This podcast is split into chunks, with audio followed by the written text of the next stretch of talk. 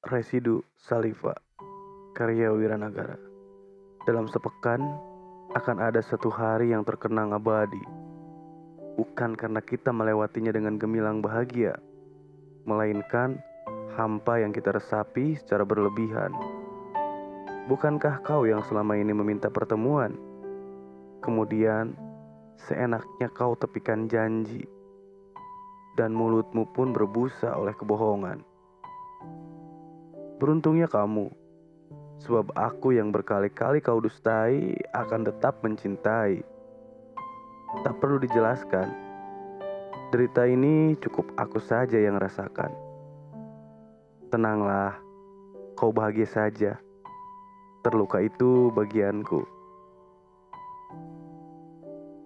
Malam minggu adalah kancing malam yang selalu gagal kau tanggalkan. Kau mengenakannya di antara gaun-gaun panjang yang terjahit dengan lukamu sendiri. Wangi tubuhmu membelah kerumunan, menegaskan bidadari yang lahir dari gempita awal perkenalan. Malam ini, untuk kesekian kalinya, aku memenuhi jadwal pameran, melihat-lihat cantikmu sepuasku tanpa daya untuk memilikimu. Dari balik dinding yang dingin, aku mengamati setiap menu yang kau makan. Setiap tempat yang kau jelajahi, juga setiap pelukan yang kau singgahi. Berhias temaram lampu kota yang berebut perhatian, kau melintas dengan tatapan sayu yang tak mempersilahkan satu air mata menetes merusaknya. Orang-orang mulai bertanya akan rahasia kecantikan yang merona dari parasmu. Kau hanya tertawa sembari menjelaskan bahwa dia yang tangan kirinya tengah kau genggam erat adalah resep utama.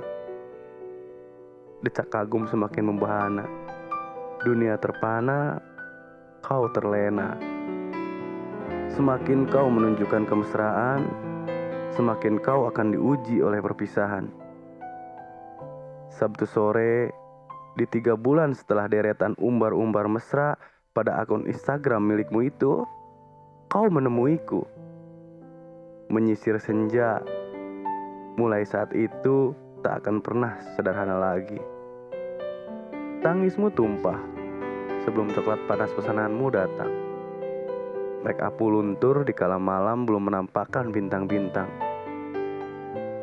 Aku bertanya kenapa.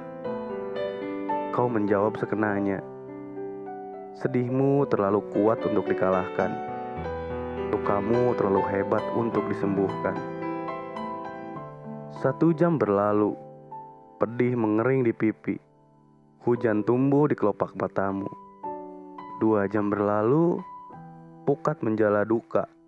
Sesak mengerak di sepasang kakimu. Hampir tiga jam aku hanya memasang telinga sembari menemukan cara untuk masalahmu. Sayangnya, beberapa kisah hanya butuh didengarkan tanpa solusi. Kubiarkan waktu menjelajahi ruang sedihmu sembari menawarkan beberapa lembar tisu. Sebab menawarkan peluk, aku tak pernah mampu. Isak tangismu selalu merdu. Entah kenapa, aku begitu menikmatinya. Lambat laun, kau tertunduk lesu Kemudian tangismu pun selesai diiringi senyuman yang terbit dari balik kekecewaan. Akhirnya lega, katamu. Seisi ruangan menjadi saksi betapa tawa adalah bunga kesedihan. Ranumnya melewati akar yang menembus sunyi. Tumbuh di antara kesabaran, mekar dalam pertikaian yang membuatku lelah untuk terus mengalah dalam perasaan. Aku menghitung denting gelas yang mengiringi perjalanan pulangmu. Gerimis paling sendu untuk menemani malam minggu terindahku. Akhirnya, aku melihatmu kembali setelah keputusanmu menjalin hidup dengan lelaki mapan yang baru kau temui tiga bulan lalu. Kini, biarkan aku menghabiskan sisa coklat panas pesananmu yang telah berubah dingin, selayaknya bibir yang tak pernah bisa mengungkapkan perasaan. Ya, walaupun bukan darimu langsung, Tetapi bekas bibirmu masih bisa aku syukuri sebagai pesta pora sebelum terpejam.